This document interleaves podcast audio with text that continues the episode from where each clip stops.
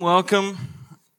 It's been a fun weekend. Has. Thank you for being here. research that supports the historicity of the Bible uh, in an attractive way in, on social media. Um, because, I mean, a lot of, and, and there are a couple of ministries out there that are doing that, but um, I think that they're a little behind on the some of their art and that kind of thing. So I wanted to make it more user friendly for like millennials and young people, and uh, even the you know the latest generation, so they could share some of these amazing discoveries. So it's really uh, bringing the ancient world into the modern world, and not just the ancient world, but artifacts, actual artifacts. So we we're on social media, we're on YouTube, we're on Facebook, we're on Instagram, and all of our stuff is shareable and uh, we have a little motto: "Ancient shareable truth," and we can we can literally share it on any platform. You know these artifacts, whether it's the Cyrus cylinder or whether it's the you know. Um, uh, the Berlin pedestal, you know, some people think that's controversial, but we, we try to put it out there so that people can see that there's actual historical evidence that the Bible can be trusted historically. And if it can be trusted historically, then it can be trusted with the spiritual, uh, powerful truth that it portrays in the gospel. So that's really what we're all about. And we launched Epic Archaeology on Easter Sunday of uh, 2017. And uh, Easter Sunday, of course, is, is the is the foundation bedrock of, of, the church, and it's the resurrection of Christ. And and it uh, we so our our initial um, some of our material was focused on the historical evidence for the resurrection and the Gospels and how the manuscripts and the archaeology in the New Testament is just you know off the charts. It's it's really reliable. Wow, wow, that's pretty neat. I think I think we're we're considering taking a trip to Chicago after you said all that, and we're like, last year we went to the Ark as a church. Uh, we took 50 people to the Ark encounter. Oh yeah, and I'm like, okay, maybe this year the spring break trip is uh, Chicago. Yes. How long a drive is it? It's probably it's a good ways, probably. Yeah, yeah. It's about a day's drive. Yeah. Yeah, I lead trips to the Oriental Institute Museum at on the campus of the University of Chicago, and the Oriental Institute. And Doug studied. Uh, there was a professor there, uh, James Osborne, and, and uh, you know he's a I guess it'd be Hittitologist, I mm-hmm. guess we call him. Um, he actually excavated under uh, him in, in Turkey in Tel Tayinat. That's right. And uh, but anyway, it is one of the premier archaeological museums in the world, uh, in in America for sure. And some of the artifacts you see at the Oriental Institute, you can only see the only place you can see them are the British Museum or the Louvre in Paris. Um, wow. There is a uh, an artifact there. We maybe we can get into later called the Sennacherib Prism, and it is uh, one of the most well attested historical events in the Old Testament. It's the conquest of Judah by the Assyrians in 701 BC, and uh, and it's right there in the Oriental Institute. And there's one in the British Museum called the Taylor Prism, and there's another one in uh, in Jerusalem, I'm told. And there were multiple copies that were made, but this is direct corroborating evidence of of the prophet Isaiah, and that's just one among dozens and dozens of artifacts that affirm that, that time period. But you get to see that, and you also you're gonna you, if you come, you also get to see a 40 ton winged bull in, in, an Assyrian palace called a Lamassu, and uh, that has the face of Sargon II, whose son was Sennacherib, and Sennacherib is actually inscribed in one of the bas reliefs in the temple platform in the temple complex. So oh it's pretty cool. It's pretty cool stuff. Mr. Doug, why don't you tell us a little bit about yourself and your brand new, hot off the press right here. Yeah. Tell us what's going on in your world. Sure. So uh, this week was a really exciting week for me because uh, my my new book that I've been working on specifically since about January of 2012 finally came into print. It's called Origins of the Hebrews: New Evidence for Israelites in Egypt from Joseph to the Exodus. And this is the result of thousands of hours of research. Basically, in universities around the world, professors have been telling their students, including Christian students, you know, mm-hmm. our kids and our grandkids in some cases, that, uh, you know, the stock of the Bible is that the Israelites supposedly were in Egypt for 430 years, but there's never been any evidence to prove that they even resided there, let alone had this incredible Exodus event. So, um, in God's providence, He allowed my background, the things that I've studied, schooling, to contribute toward um, an intensive study of Egyptian inscriptions, Egyptian archaeology, um, archaeology in Sinai, and so forth, and the amount of evidence that's actually there to verify that these were indeed Israelites living there. I'll do it. So um, I became a believer in junior high. um, I was wrestling with all the important questions like, um, what is um, love toward me? That kind of interest in me showed me, you know, this Christianity stuff seems real. And here's here's a man who's investing himself in people because it's real. And so. nobody probably ever know his name. No, but it's Craig Clapper. There you go. Now they do. Craig, if you're watching, change this, and now this is the result of the, this, right? Right. One man investing in another person. Mm-hmm. Yeah. What about you, Ted? Yeah. So I. Um, like Doug, well, I grew up in the church, but my mother, I, when I got saved, I was nine years old, and, and, my mom took me to Vacation Bible School, VBS, and uh, they came around the room, the pastor did, and, and presented the gospel very clearly, and talked about the fact that you know, we can't earn our salvation. It's not good works or being good. It's about trusting in Christ. So I did that as nine years old. And, um, you know, as, as, as, it happens as a teenage boy, you grow up and you, are a teenage boy, you know, and then I went to college and, you know, my faith went back and forth as it sometimes does. And, and then as I got to college, I began to get a little more serious about my faith. And it was there that I was actually challenged about what I believed. I just assumed that it was true, believed that it was true. I uh, didn't really question it until I became an archaeology undergrad, uh, anthropology archaeology undergrad. And then my professors began to tell, uh, say that there's no historical evidence for the Exodus, the conquest. It's all uh, probably just uh, meant to tell a moral or, or some type of other, you know, you know, greater truth, whatever that is. And so I, that just didn't set right with me. I'm like, I just, and I wasn't even trained in philosophy or anything. It just didn't make any sense. I'm like, why would it be in the book then if it's, if it's just meant to tell us some kind of story? Um, so I, then I began digging for answers and I wanted to know what the answers were, which then led me to apologetics. And I didn't even know what the word meant until I began to. And the first book I found was actually by Josh McDowell. It was actually a compilation book called A Ready Defense.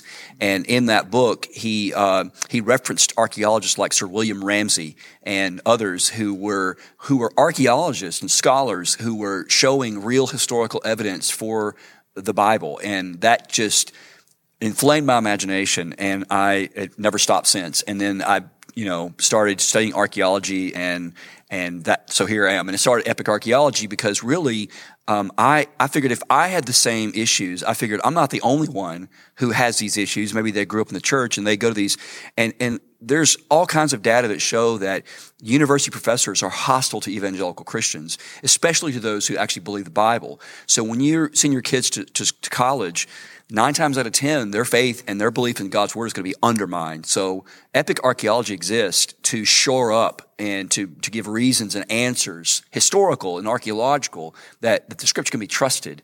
And where I had to go digging for answers, I want to have it right there, and they, you know, in, in the culture, and they can share it with their friends. And um, the really the motivation is really eventually to get people to the gospel. That's really my, my whole motivation, even getting into apologetics, is that I care about people coming to Christ. That's really what it's all about. I mean, it's interesting to me, and I love history and I love all the details of it. But at the end of the day, when it's all said and done, what's going to matter is the gospel. And, um, and I, I, think archaeology can serve the gospel uh, in, in, a, in a glorifying way. I think Doug's work does that really well. Yeah, and I'm apologize. I'm not like looking down surfing the internet. I'm making sure that we're on and working here. So, and no then, problem. but I also wanted to add, if anybody's on Facebook and wants to maybe pose a question or whatever, go for it. Um, I'll be kind of kind of watching that. Um, that that kind of takes me another question that was something we talked about last night a little bit. Is do you think there is a direct connection between the historicity of the Bible and either people f- coming to Christ or falling away from Christ because it, there has to be a connection there. Oh, yeah. um, we're losing specifically people under 30 right. in droves. There has to be some connection to what's being taught in schools um, it can't just be. I mean, yeah, you could just say society's getting worse, but right. but there has to be a connection. And what are you seeing even in the Christian world? Because we talked about it last night. Even just believing that the Bible is true seems like it would be like, okay, what doesn't everybody believe that? But you're finding out that that's. So you yeah, want to talk to that? Yeah, and let's talk about what uh, to to piggyback off what um, Ted was saying. Uh, when we send our kids into the universities and they're exposed to professors who have a hostile attitude yes. toward Christianity and especially toward um, those with a high view of the Bible. Those professors know where they can make an attack that can weaken the trust that the students have in the reliability of the Bible. And that area is in the area of history because there are so few uh, young people who are equipped and trained in churches to see and understand the reliability of the historical accounts that are in the Bible because most pastors and most church leaders aren't um, educated well in these areas. And it's not, it's not a negative thing. They're educated in biblical studies and biblical languages and whatever. And it's, it's a lot of work to do extra work in this historical field. So you almost need to rely on those with training in this area. But the point is, that, that when the students get into these, these university settings, um, they've not been shown that there is strong evidence to support many of the historical narratives that are in the Bible. And so when the professors unload in the area of history, right, and, and attack it and demonstrate for the kids, for the young people, for the college students, sorry, that, that it's not reliable, right, then the students take a step back and they say, wow, I guess I, you know, I haven't seen any support for the historical narratives in the Bible, and and I don't know that it's, uh, you know, uh, it, that it's something that can be trusted. So if I can't trust the historical message, I can't trust the spiritual message. Yeah. And so now you're working on the heart, and the heart doubts whether God exists, whether Jesus is Lord, whether he physically appeared on this earth and lived and died and was resurrected. So that spiritual message is undermined when the historical message is attacked. And they know that, Ted, um, uh, Ted, Ted and Jeff. They know this. And so that's where they're zooming in the attack. That's right. Yeah.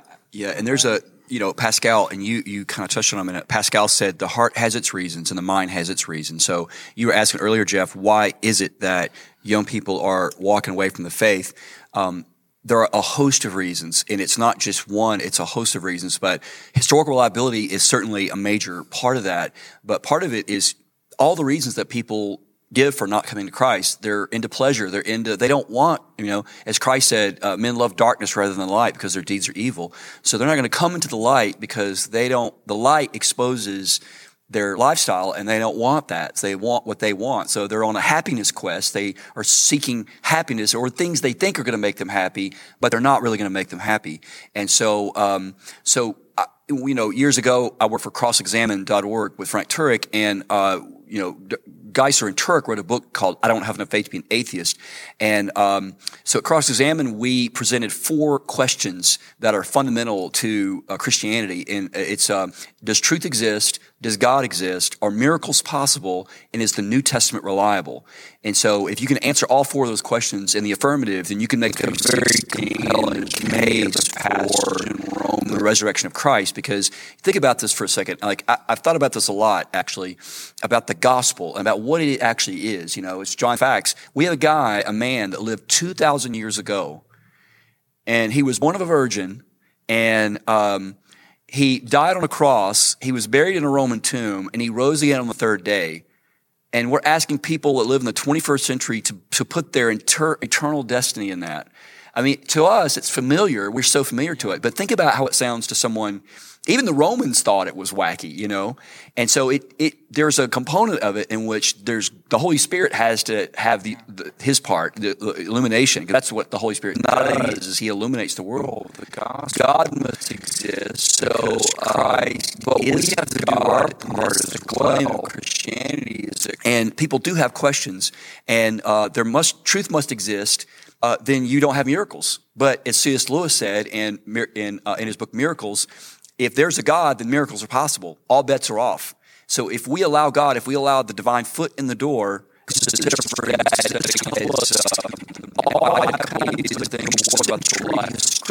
and the message isn't the Testament or place or so uh, so the the connection between the historicity of the, of the, scripture and the gospel is that the New Testament tells us about the gospel and it's trustworthy historically and it's got manuscript evidence. It's written by eyewitnesses. Uh, all the all of the, the apostles were martyred for their faith. Why would they die for a lie? You know, if they're making it up, if Jesus really didn't rise from the dead, you know, one of them's going to crack. You know, but none of them. They all went to their death believing that they saw their rabbi Messiah die and rose again. And then James, of course, the, the half brother of Christ, he becomes the leader of the church in Jerusalem. Now that's the hardest thing to convince is your family member yeah. uh, that you're the son of God. You know, here's my brother; he thinks he's the son of God. You know, but James then becomes a believer, and the only thing that makes sense for James becoming a believer is that Christ rises from the dead.